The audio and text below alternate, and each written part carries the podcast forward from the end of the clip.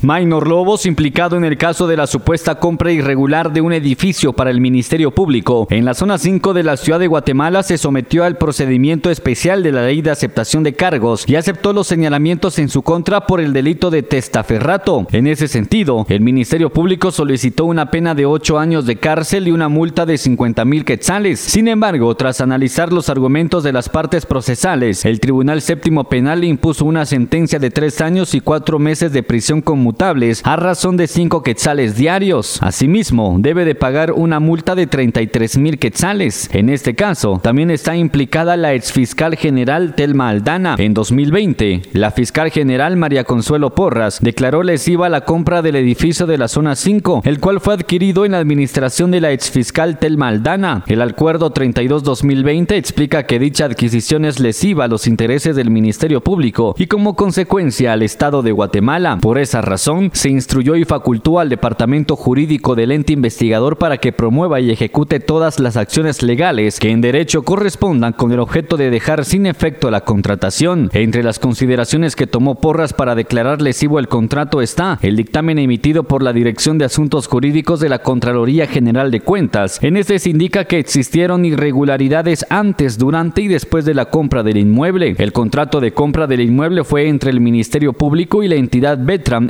Por 35 millones de quetzales. Dicha propiedad se ubica en la diagonal 14, Boulevard de la Asunción 2132 de la colonia Rivillaga en la zona 5 capitalina. El Ministerio Público en septiembre de 2019 confirmó varias órdenes de captura por la compra del edificio. Porras aseguró que había una sobrevaloración de casi 3 millones de quetzales. No obstante, en los tribunales se declaró falta de mérito para los detenidos. A la ex jefa del Ministerio Público, Telma Aldana, le fue girada una orden de extradición, pues está fuera del país por razones de seguridad. Aldana aseguró que la solicitud estaba relacionada a la adquisición del edificio. Emisoras Unidas, primera en noticias, primera en deportes.